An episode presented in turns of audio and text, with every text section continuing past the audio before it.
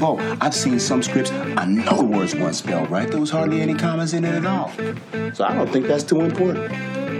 Hey, you want to get on the train here, or you want to ruin another take, huh? It's too cerebral. We're trying to make a movie here, not a film. Man, I don't drop character till I've done a DVD commentary. You want to eat the writer? Be my guest. That will leave you to explain how else your character is supposed to get to Bremen. Welcome back to another episode of the In the Mouth of Dorkness Chatcast. I'm your host, Brad Gullickson, the Mouth Dork, and joining me today is Billy Dass, the Indie Dork. What's up, Billy? Uh, nothing, nothing, Nothing? nothing, nothing at all. Nothing, Uh, a nothing few cool, things are up. Amazing. A few things are up. A couple of things under this table are up because we are really, really excited to bring you this episode today. Joining us is the legendary Mick Garris. I was pretty excited about this conversation. Oh my God. This a little bit. This is huge. this is a huge moment for Brad and Billy. And I I hope you listeners are as equally excited to partake in this conversation as we were. Uh, we went down to the Overlook Film Festival in New Orleans. This was our first time going to this particular festival. It was a 17 hour drive. Yeah. Oh my God.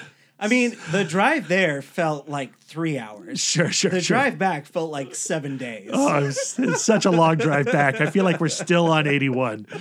Uh, but so, so worth it because we had many, many cool conversations uh, in New Orleans. And I'm I am down to go back next year. Oh, absolutely. Uh, we saw a bunch of cool movies. We listened to a bunch of really rad uh, podcast recordings. We went to Grady Hendrix's Paperbacks from Hell uh, performance, and it was a performance. We saw, you know, like I said, a bunch of cool movies, you know, like Nightmare Cinema, the new film from Mick Garris, Yep. which is coming soon this week, this Friday. You'll Yeah. be able to watch it on demand. It's also playing in a few select theaters. So if it's near you, you're going to want to do that because it needs to be seen on the big screen. Also, not for. I think Psycho Cinema has a, a viewing at the Winchester Alamo scheduled. so They- if you're local to the Nova area, that's probably worth a drive. Yeah, and I'll be there, and you want to meet me, so and shake my hand because I'm almost as cool as Mick Garris. No, I'm not. No, no, not, I'm not. not. remotely.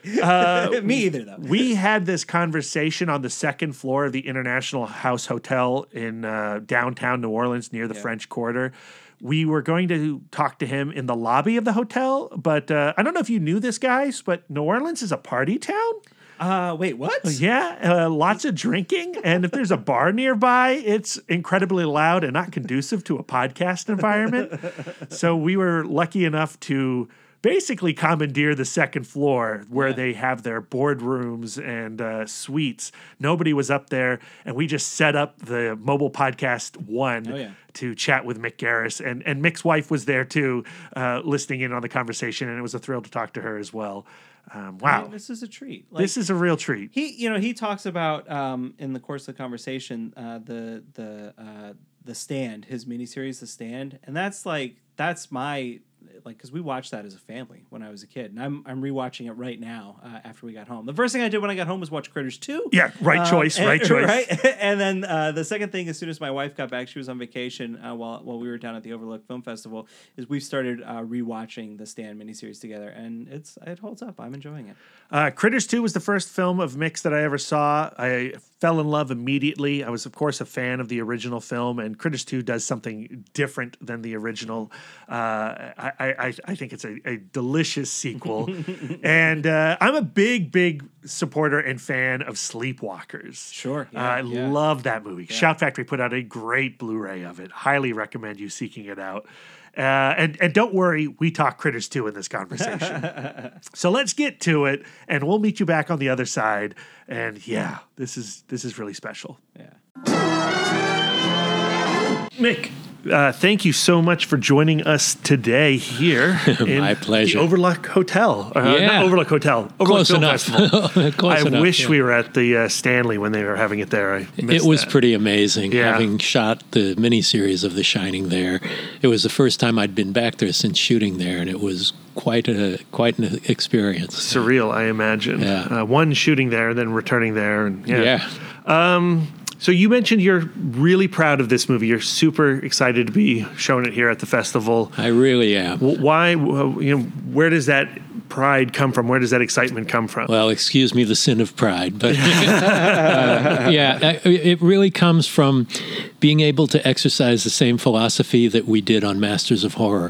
Get great filmmakers, this time from around the world, and give them a platform, not much money, but uh, complete creative freedom to do whatever they want.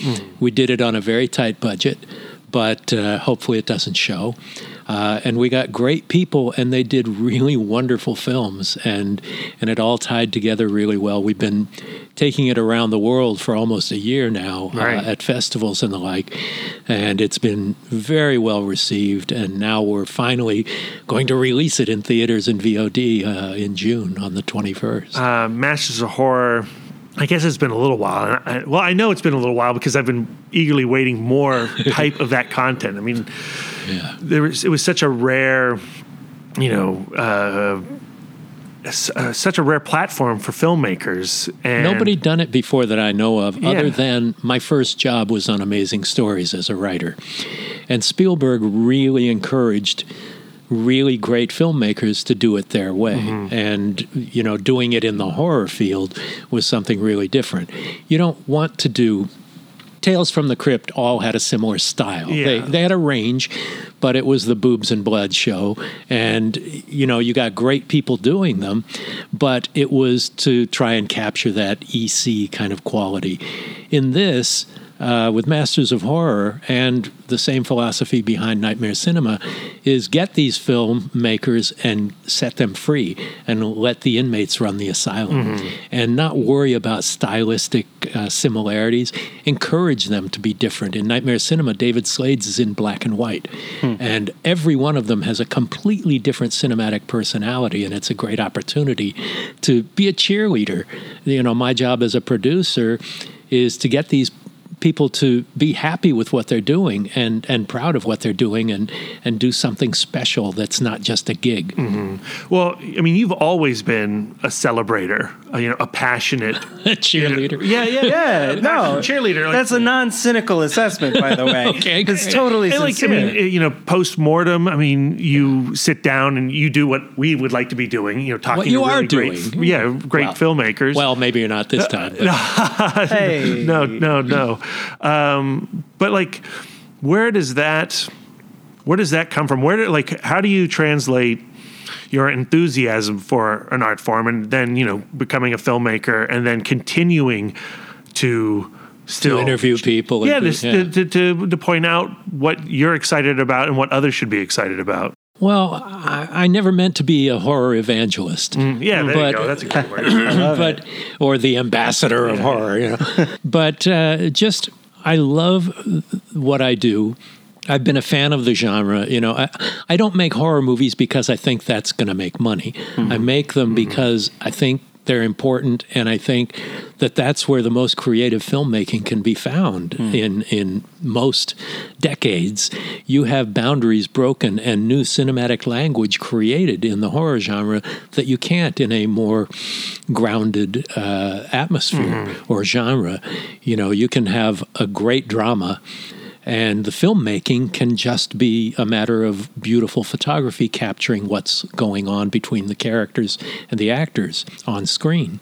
it always seems like people are rediscovering horror like oh now we're in a renaissance we're in a renaissance it's like i hear horror renaissance like every five years if not every two years But thank goodness. Yeah. I, I, you know, I accept that as a good thing mm-hmm. because th- it always comes back. You know, like the living dead depicted in the movies, you know, the horror genre, it dies out in popularity, but eventually it's going to revive. And usually it's revived with something really new and fresh and different.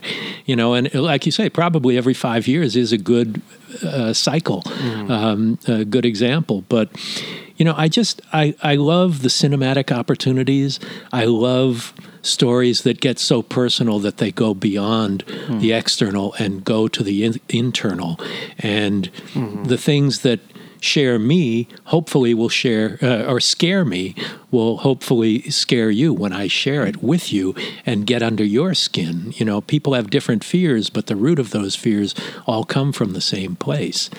Hmm. so besides you know budget um, i mean i don't think masters of horror was a particularly extravagant show. It was with, definitely right? not. It was less than than most uh, network TV series. So now trying to bring that sensibility to nightmare cinema, what has changed, or you know, philosophically or practically? Well, the philosophy is the same. The practicalities are different. You know, we shot uh, Masters of Horror on 35 millimeter film, other than one of Joe Dante's episodes, which was digital. This is obviously all digital. Um, we shot it in Los Angeles, which Masters of Horror were all shot in Vancouver, except for the two in Japan. And uh, they were done even more scrappily. We had a lot more uh, favors filled. KNB came in and did amazing um, makeup effects work, as well as Vincent van Dyke. Um, we had visual effects people who came in and rescued us when the original company that we had hired took half the money and never gave us any shots and we just got screwed. And so really good friends came to the rescue uh, and lost money by by doing work really exceptional work for us on our scrappy little movie. You know we would during the post production process we'd have to shut down for a while because of funding issues that had to be solved and then a month later we'd come back to work and and all that. So this was really much more independent than doing uh, a Showtime series. and you know, gathering these particular five, you know, filmmakers. Uh, My first choice. Yeah, uh, yeah, yeah, yeah, yeah. They, they- seriously, they were, but but the philosophy is a little different in that I wanted this to be international. My original concept for it was to do an hourly series, and each one in a different country with a different filmmaker from that country. But um, the television business is not as ambitious as I am, and uh, so we weren't able to do that. But you know, these were people I had known whose work I really admired each of whom had a very specific cinematic personality. You know, you look at a Joe Dante movie and you recognize it, and Yeah. David Slade brings something completely different to it. Um, you know, Alejandro Brugués is, is hilarious. If you've ever seen Juan of the Dead, Yeah. it captures that personality perfectly.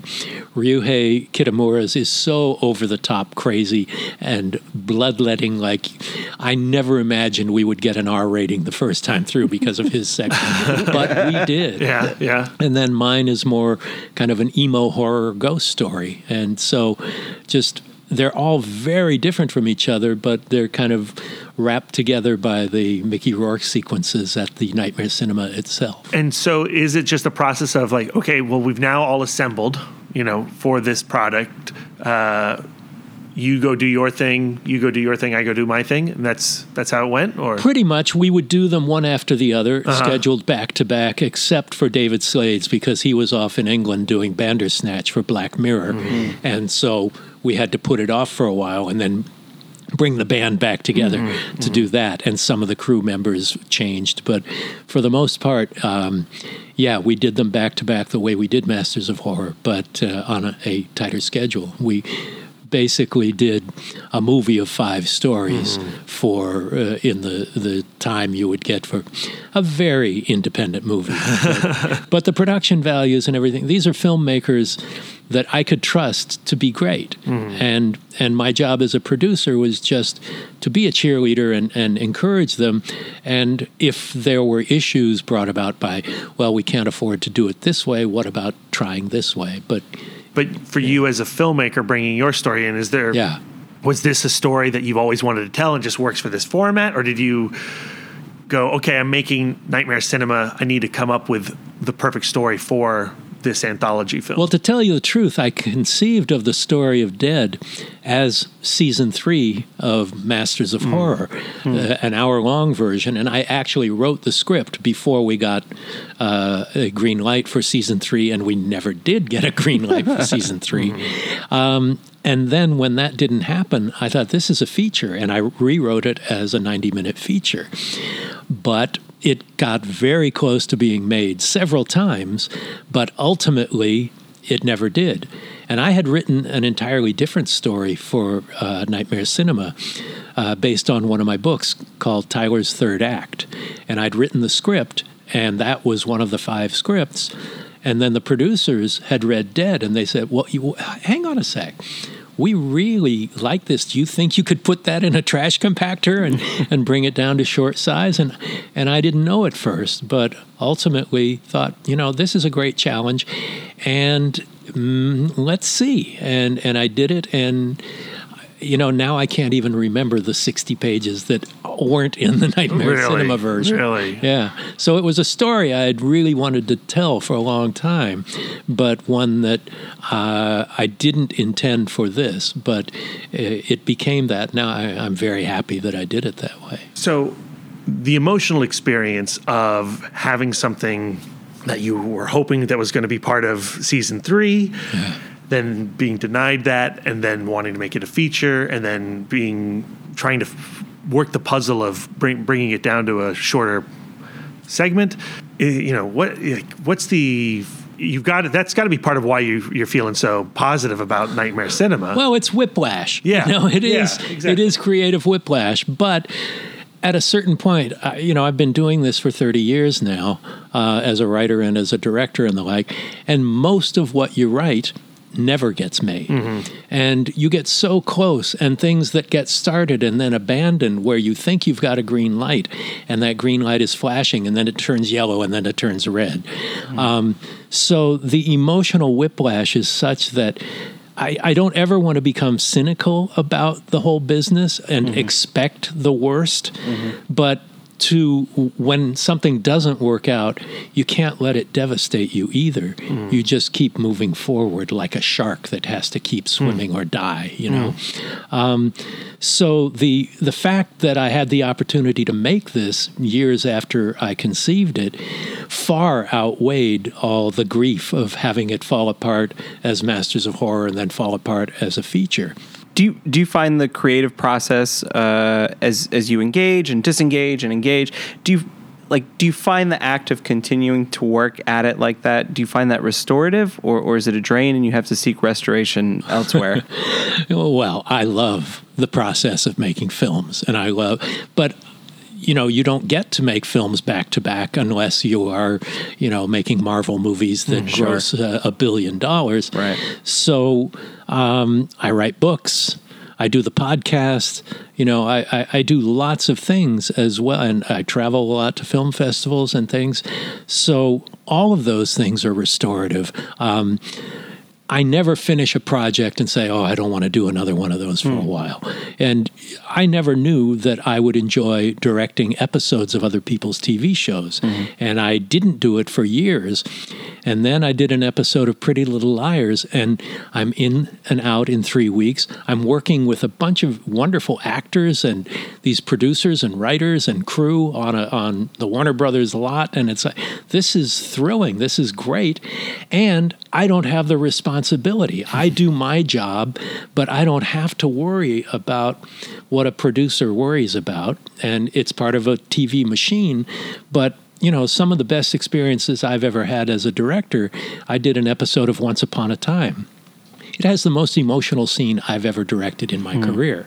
And this is in a fairy tale Disney show, mm-hmm. Mm-hmm. but it was so potent and and I realized that I just love making films and telling stories and and getting the opportunity in my gray years continually still having a career when so many of my peers don't you know it's it's thrilling to me and I, and every day I wake up feeling lucky you know um, what was the when you started to do more television? What like what finally got you over that hurdle of, well, I'm you know this is just not what I wanted. This is not what I imagined doing. Well, uh, you know, it was.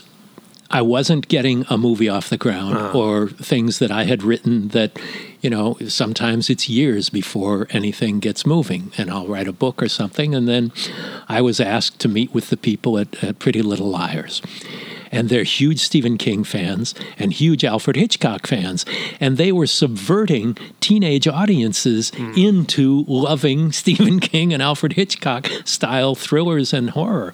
And and I did an episode of that and I had a really good time with it and realized filmmaking is filmmaking, storytelling is storytelling. And um, I'm there as a guest. A, an actor gets hired to play a part, and a director on a television series is like a, a special guest. And uh, and in my case, and I don't know if it's this way with everybody. They never told me how to do it. They didn't say we use these lenses, we do this kind of camera work. They encouraged me to do what I do, and and it was so fun. And being in and out in three or four weeks was uh, this is really you know I enjoy this. And and that first one. I had done one years ago, uh, an episode of New York Undercover, because it was the producer who worked with me on the stand. And he asked me to do one, and I thought it sounded like fun. And then my own shows, you know, that's, that's different. But, um, but doing that, it was a revelation to me. And I haven't done any in a couple of years, but, but it was a revelation that um, it's still a filmmaking process. And television now is more cinematic than it's ever been. Oh, yeah. And it's not, it used to be that a TV director was a traffic cop. Yeah. That he was not somebody called upon to bring out the most creative sensibilities possible in the storytelling. And it's different these days. Yeah. And, and I, I discovered that and I reveled in it. Well, like what what is a movie now? You know, like Yeah. there's so much conversation around that now with like streaming services and what have Right. you. Do they get Oscars if Yeah, they only stream? Yeah, ex- Right. exactly. And it's like, well, isn't a movie a movie is a movie? And like, I'm getting tired of those conversations. I just want Yeah. to enjoy the the entertainment, uh, Well, the art. I, I get both sides of the mm-hmm. argument because a movie is a movie, and most people for decades have mostly consumed their feature films on the small screen, mm-hmm. on television, and you know the last decade or so on their iPads and things like that. Uh, it, it's still they consume it the same way, but there's something special about movies screening in movie theaters, and the Motion Picture Academy is about movies. I understand what Spielberg is all about and Sure. not wanting that. But Netflix is offering opportunities for filmmakers that wouldn't otherwise exist. You know, you, you would not have the perfection. Uh, Right. You wouldn't see it. It would be lost at Cannes or something if Netflix hadn't picked it up and you couldn't stream it that way. And that's an important consideration. And and so it's easy to see both sides. And in fact, in a way, in a secret way, Nightmare Cinema is about that. Mm. It's set the surrounding stories. It's set in an, an abandoned, haunted movie theater hmm. the projectionist. the projectionist Mickey Rourke and, and the whole thing is cinema is dying in so many ways. Uh, All around the world, movie theaters are closing and closing and closing. Um, fortunately, there are tentpole movies that keep it going, but they're all the same. You know, you're getting they're more theme park rides than they are movies and and the better stories are being told on television or on the streaming services so it, it is hard to differentiate But when you complete a film like Nightmare Cinema, and now you've been touring with it for a year plus, and Yeah. you're, you know you're really just ramping up to the release yeah. of the film. Yeah. Uh, you know, it's on you, the filmmaker, to really sell your movie once it's done, because you could, you know, it could find distribution, but it could also just disappear on Netflix. Yes and no. i'm not a very good businessman. No, but but I have passion for what I do, mm-hmm. and being able to share it with you guys, you know, it's a great opportunity, and to be going to these festivals, and and it's quite a crowd pleasing film, you know, being in the audiences in different countries around the world, and and having people respond the way they have, it's really great, and I'm glad there are people who are in this business who do the marketing business of selling a movie because I can talk about it and I can share my enthusiasm for it. And I used to be a publicist back in the 80s, you know, in 1981. I was working at the PMK public relations firm. But, um, I'm uncomfortable selling my own stuff, but I'm more than comfortable sharing my enthusiasm for mm. something I'm proud of. Mm-hmm. And it's not just proud of my movie. I've got four partners in this who are filmmakers that did amazing work under you know not the most luxurious circumstances. Mm-hmm. And so it's really easy to be proud of a movie that's not just about your own ego but you were able to you know on masters of horror i got clive barker stories i got john carpenter directing two of them i had mm-hmm. dario argento and mm-hmm. Tobe Hooper and we didn't get george romero and wes craven but we would have but the timing was wrong. Right. so you know being a cheerleader is easy when when you're working with people whose work is hmm. is so exciting. What I find is, as a, a fan of horror, a fan of cinema, a podcast like Postmortem and what we're trying to do here on In the Mouth of Dorkness, it, it, you, in hearing a person's tale on how they got their their pro, their film out there, their story out there, is incredibly inspiring. Yeah. And I mean, h- how has Postmortem changed you as a filmmaker, being the host of that show? it I learned something from everyone. Directors don't learn, uh, don't work together. And it's one of the reasons I like to have cameos from directors because we share a set for a time and, and it's fun. But um, the opportunity to see everybody works differently. There's no real way th- there's no right way to direct a movie. And because no directors work together, they're not really familiar with how uh, other directors work. And just hearing the philosophy, hearing the difference between what Peter Medak does and how he makes a movie, and Ari Aster, or discovering somebody like Coralie Fargeat who did Revenge. Hell yes. You know, that's a filmmaking masterpiece. And it was her first time out Yeah, as a feature nuts. film director. I learned a lot from that, uh, and just how everybody was brought up differently, what their family like life was like as children, what they read, what they read, mm-hmm. do they read? Mm-hmm. you know, they all come from different places, and yet there's a commonality there. There's a shared bond of kind of the outsider when when during youth.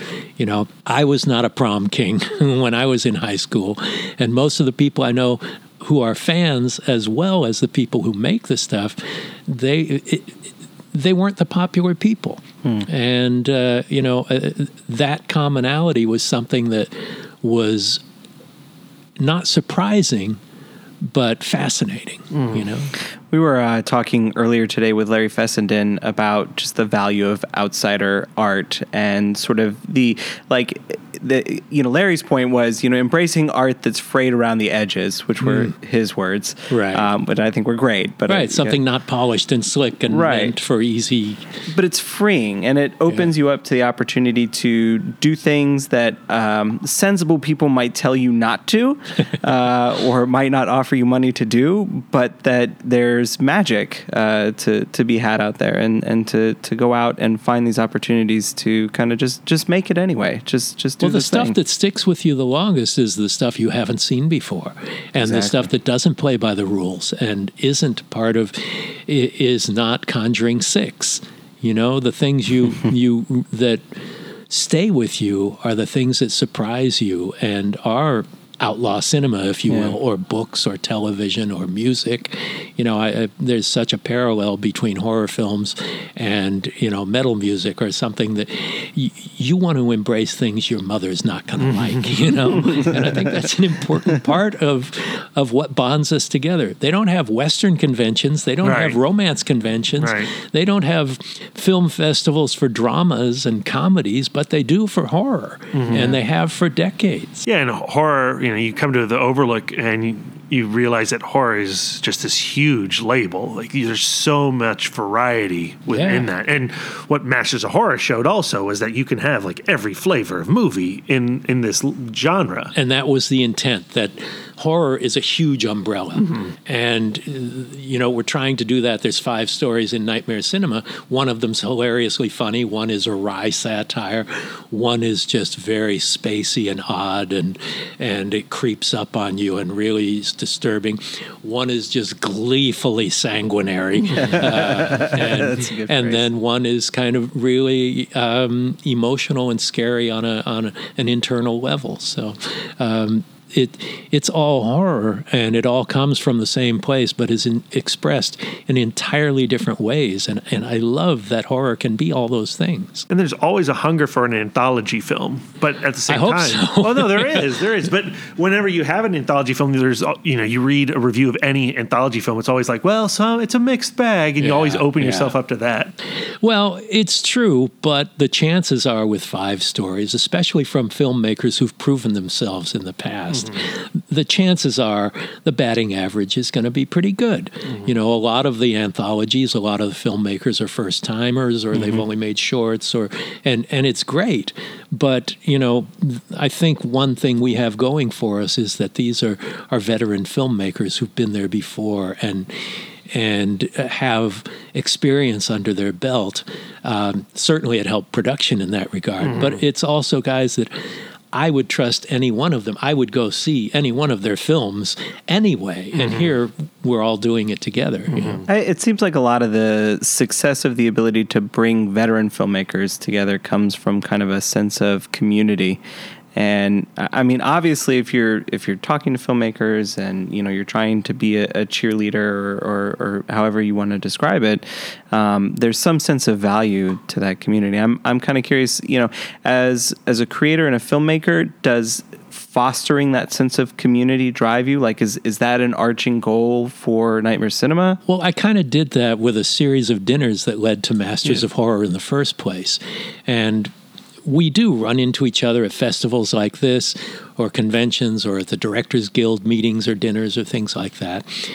And there would always be one or two of us who say, you know, we all ought to have a dinner sometime and get together and, you know, just do that for fun. And I realized nobody was going to do that. And I thought, this is worth doing. Let's try it. And we put one together, and it was 12 people. It was me and John Landis and Wes Craven and Stuart Gordon and John Carpenter and Tobe Hooper. And it was like a dozen people got together. And, Yeah. and Guillermo del Toro, who named us. Uh, but, um, but uh, you know, it was we really had a good time. It doesn't mean we get together and talk about horror movies, but we are guys who all have the same job and different approaches and the like. It was a social thing, and it was so much fun that we started doing it every couple of months and, and it kept growing and growing and growing. And so this sense of community is really strong there. And it's it's really emotional. Some of these dinners, I mean, everybody there is a a brotherhood, sisterhood there that you don't find outside this genre. You know, there there are plenty of filmmakers who get together socially or whatever, but but we're the underdogs. You know, we're the gutter snipes, and we're the ones used to getting kicked into the curb. But there's a unity in this, and now with horror being more more successful than ever, mainstream television is filled with horror series and the like. You know, it's it's sort of the revenge of the nerds, but but um, you know, it's something that really brings us together. The outsiders are brought together by these festivals, by these conventions and the like, and and so yeah, it, it really is a sense of unity that that I felt from my friends in the genre, and and helped spread that when we started doing the dinners. And the Those- most recent ones we did, there were 35 Oh, horror directors. Yeah, yeah. in And I the want room. them all recorded. You should make that a whole episode. I'd like No, that. one of the reasons we do it is Well- because it's private. Of course. But It does help. as a fan, knowing about those dinners was always like, oh my gosh, what's said at those tables? And I you get the photos, and it's really fascinating. But really, you bring an element of that experience with you in postmortem. Yeah, I did. It wasn't intended that Yeah. way, but you know, postmortem is kind of selfish because I get people on who I'm interested in mm-hmm. finding stuff Yes. out about. Yes, We know we that. understand. We understand that selfish. But I've been doing it since I was a teenager. The first guy I interviewed when I was in high school was Ray Bradbury, and the mm. second was Rod Serling. Mm. Then I became a music journalist and interviewed, you know, a lot of dead rock stars. But I've always had a curiosity about the creative process and being in a very specific genre. If you have success in that genre as a filmmaker, you're rarely let out of horror jail. Mm-hmm. You have to stay there. Now, I respect the world of horror. I know that 90% of it is shit, mm-hmm. but that 10% is better than anything. Yeah. And I, you know, I love that, and and I am happy to be an evangelist when it comes to such a potentially imaginative genre. You know, all of the franchise horror films, I think, are kind of the nadir of of horror movies and what makes them great. It's great that they're successful enough to allow horror filmmakers to make these films and the like, and and that you can say, I'm a horror director uh, with pride and uh, and all that, but they they definitely kind of kick the stuffing out of the more outre and more original horror films that could be made that you see here at this festival that you'll never see anywhere else. Right. You do, um, you know, with social media and with your podcast. I mean, you know, you know, you have Ask Mick Anything. I mean, you really give of yourself, and you open yourself up to, you know, your whole fan base.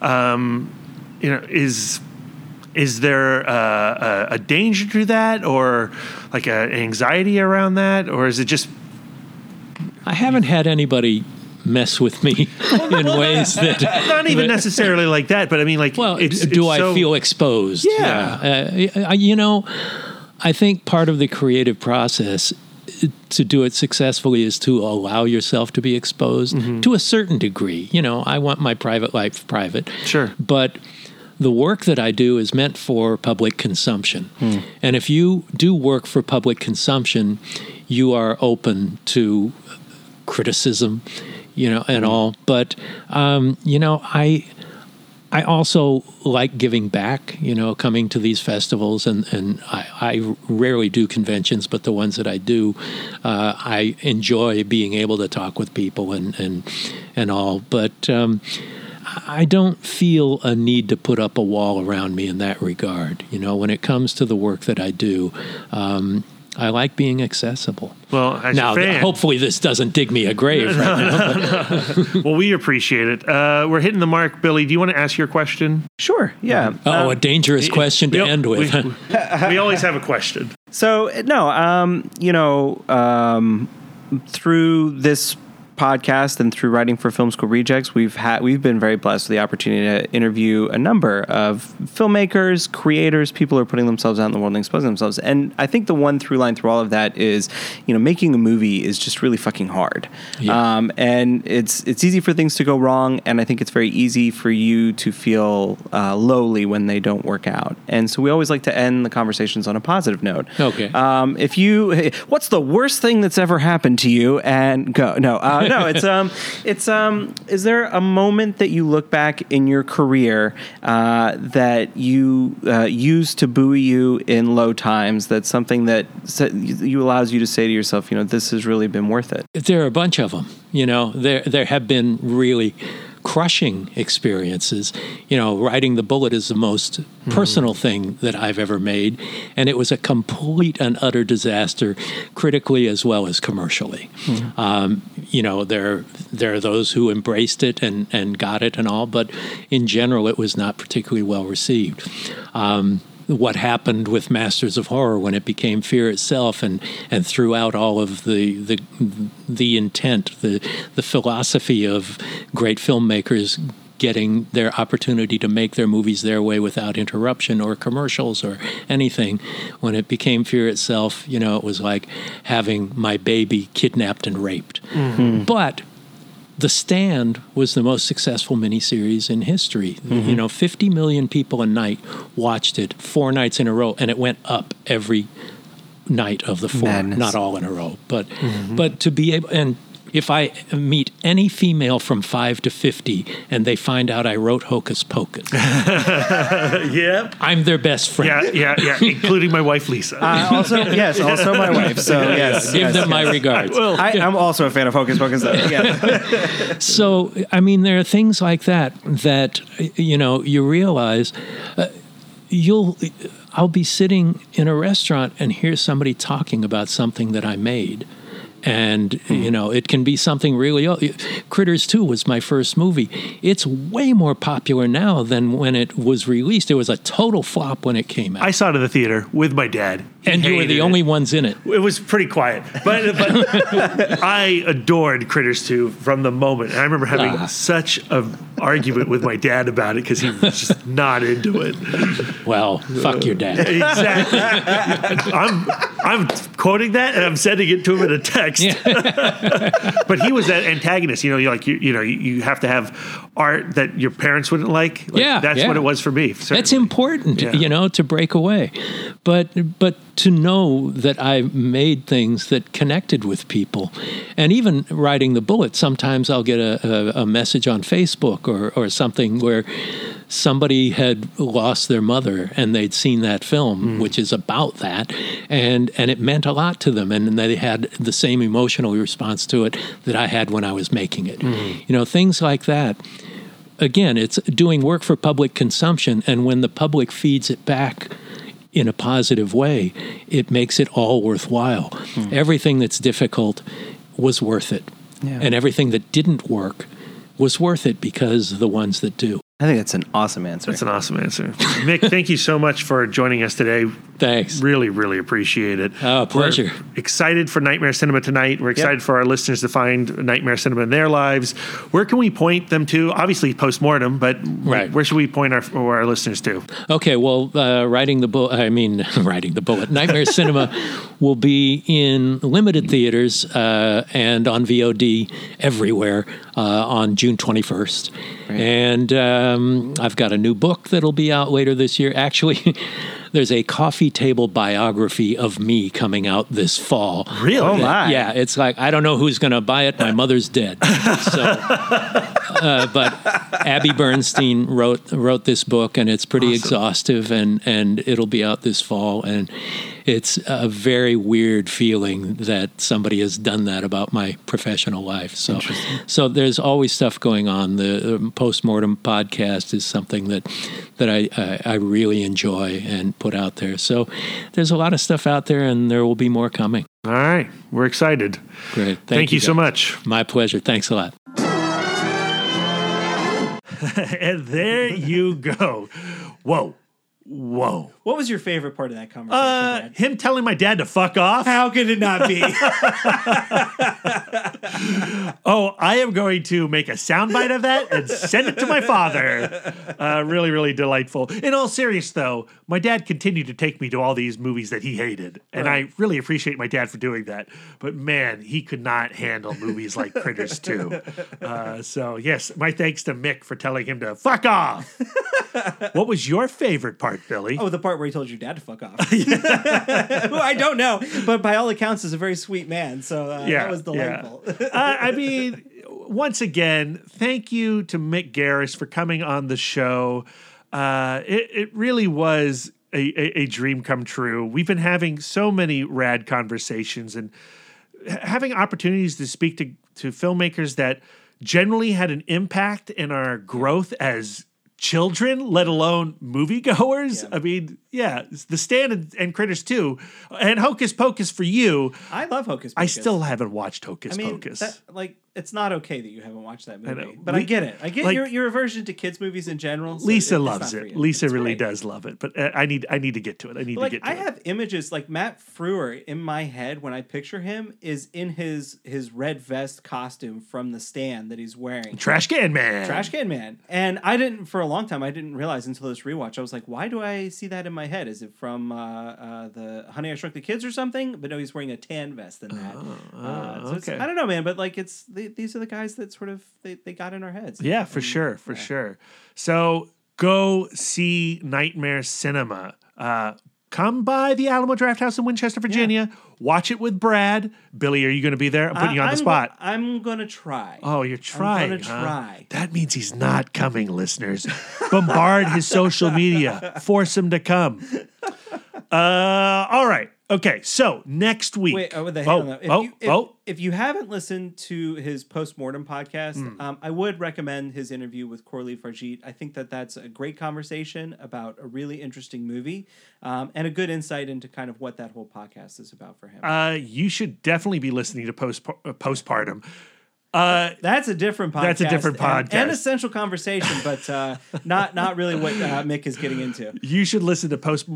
Why do I keep wanting to say postpartum? you should listen to postmortem because not only does he have rad guests like Billy's saying, but I mean, yeah. He, hold on. I've totally messed myself up. He just had Stephen King on. That's what I'm saying. He had Stephen Right. King on. Every week there's a really cool co- conversation on there. He's showing Itmod how it's done, and we are chasing what he is doing over there at Fangoria. It's incredibly cool. And I am there every week. It's appointment podcast listening. Yeah. So next week, Next week. next week we are continuing our conversations out of the overlook film festival we will be talking to grady hendrix author of paperbacks from hell and we're going to be talking specifically about his presentation that he kicked off at this festival paperbacks from hell 2 where he focuses on ya horror pre harry potter It's amazing. It's amazing.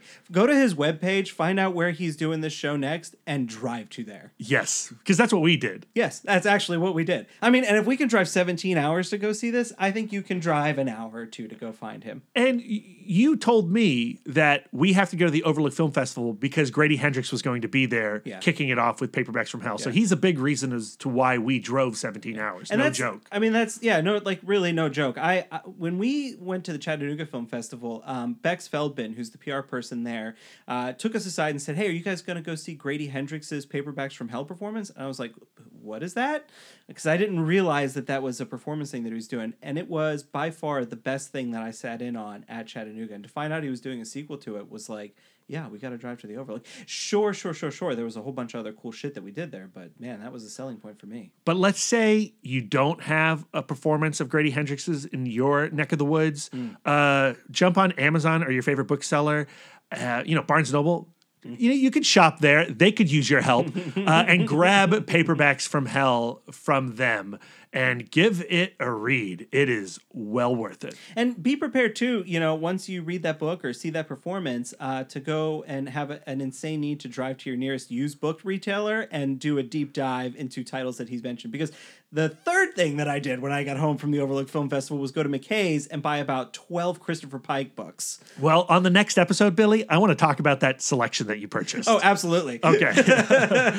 uh, uh, until then, Billy, where can our listeners find you online? Sure, you can find me at WBDass on Twitter, Instagram, and Letterboxd, and you can also find me as the co-host of Bill and Claire's Excellent Adventures, where I am working with my nine-year-old daughter to expand her cinematic horizon.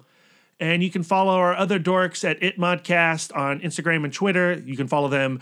Darren Smith at the Disco Dork, Brian Young at the Turtle Dork, Lisa Gullickson at Sidewalk Siren, and you can follow me on all social medias at Mouth Dork. And head on over to Film School Rejects, where Billy and I have been writing up these conversations, uh, doing little mini essays uh, uh, uh, about our time at the Overlook. We have one already up on Mick Garris and Grady Hendrix, and we'll be having others uh, in the coming weeks Those, as well. those two are real good, Brad. You do a good job. Oh, thank you, Billy. Affirm affirmation. I need it. Every- we, need we it. all need validation. That's- and speaking of, find us on the social medias and validate us. Tell us how much you love us. yeah, We love that. write a review on iTunes. Oh, that would be great. We could definitely use a few of those. Uh, so there you go. Until next time. uh, uh, uh, there you go. Until next time, guys. Take care. Visions are worth fighting for. Why spend your life making someone else's dreams? A lot of weird flubs on my part today. I mean, that happens. That happens. It happens.